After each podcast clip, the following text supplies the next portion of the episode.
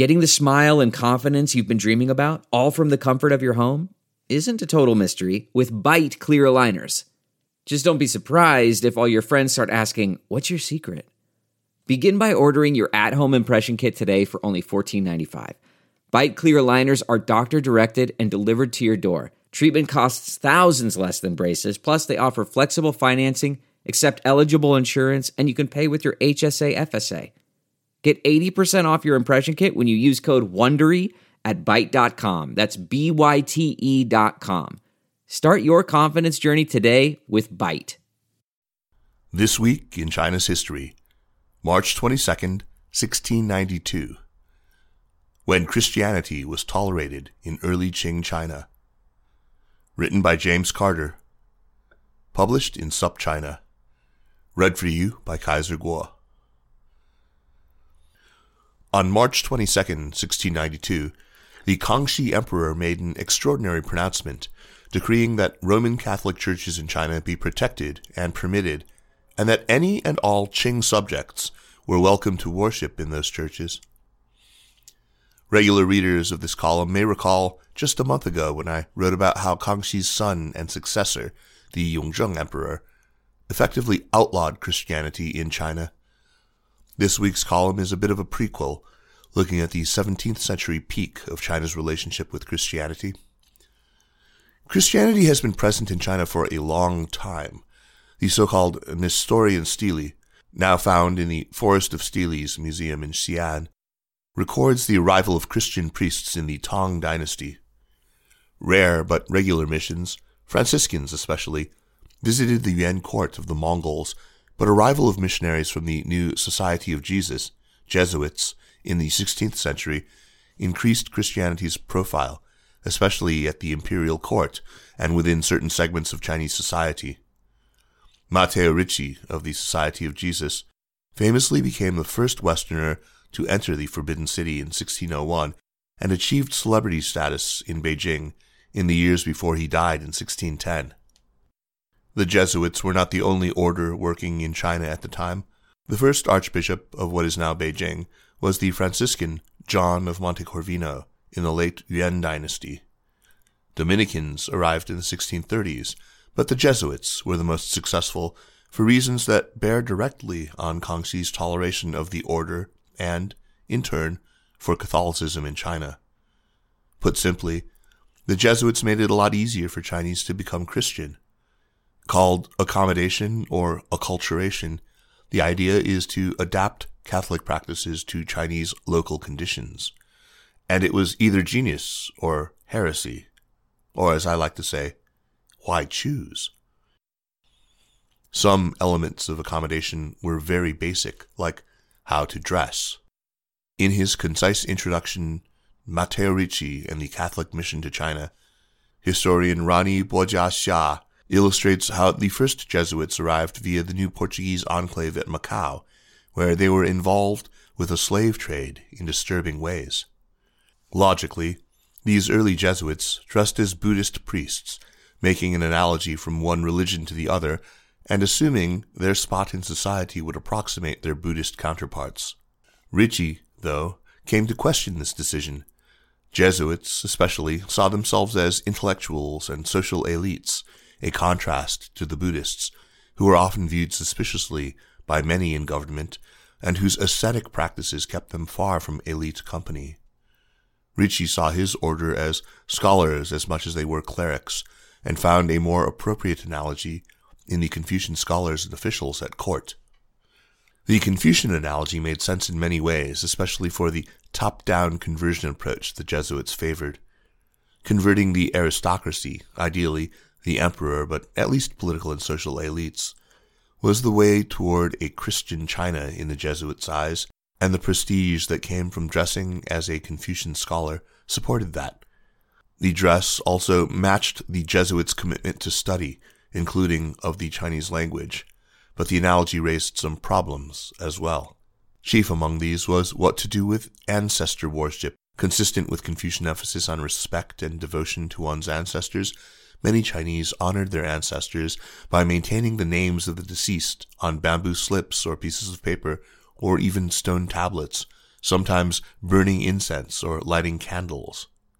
Whether these arrangements should be called altars or shrines or something less religious was at the core of the dispute. In 1659, the Catholic Church provided guidance for its missions in China, saying specifically that missionaries should not insist on changes to local practices unless they were clearly contrary to Catholicism and morality. Ricci and the Jesuits used this guidance to interpret the ancestral rites as secular, the way you might hang a portrait of deceased parents or grandparents, or perhaps more in line with the lighting of a candle in remembrance of a loved one or even of venerating a saint. Such practices would be perfectly compatible with conversion to Christianity and would not constitute idolatry or paganism. Matteo Ricci codified his approach in a document published in 1603. Together with colleague Alessandro Valignano, Ricci saw the Chinese rites to be wholly compatible with Catholic teaching. As historian Paul Rule wrote, Ricci believed that Chinese Catholics could be trusted to have correct intentions in performing such rituals, intentions of veneration, reverence, and emulation, not worship. This was one piece of a Jesuit strategy that served the order well. Besides permitting ancestral rites, the Jesuits focused on providing scientific knowledge. Jesuit astronomers predicted eclipses and other astronomical phenomena more accurately than the Chinese court astronomers did, leading to the promotion of men like the German Jesuit Adam Schall von Bell, who was appointed as an advisor to the last Ming emperor. The Ming Observatory, located along the subway line in Beijing that traces the route of the old city wall, still stands with replicas of the Jesuit instruments from that period. The success of the Jesuit mission, their journey to the east, in the words of Liam Brockey's history, earned them converts and influence. One of the southern Ming emperors, ruling a rump court, while fleeing the Manchu invaders, even wrote to the Pope seeking aid. Of course, the Manchus carried the day and swept to power in the 17th century, and the Jesuit influence survived the transition of dynasties. The early Qing emperors forged an even stronger connection with the Catholics. After serving the last Ming emperor, Adam Schall advised the Qing Shunzhi emperor, earning his trust and even holding a position in the Qing government before a scandal landed him and another Jesuit in prison. Schall died before he was pardoned. Under Shunzhi's son, Kangxi, the Jesuit influence in China reached its peak.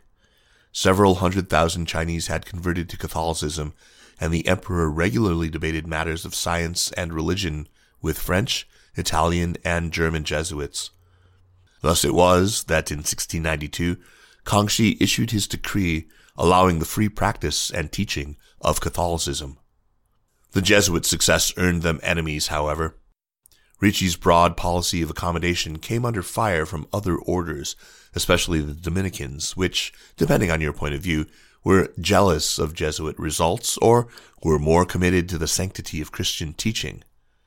Kangxi's decree was to some extent a response to Catholic priests who were beginning to impose a stricter interpretation of Chinese rites in relation to Christian teaching.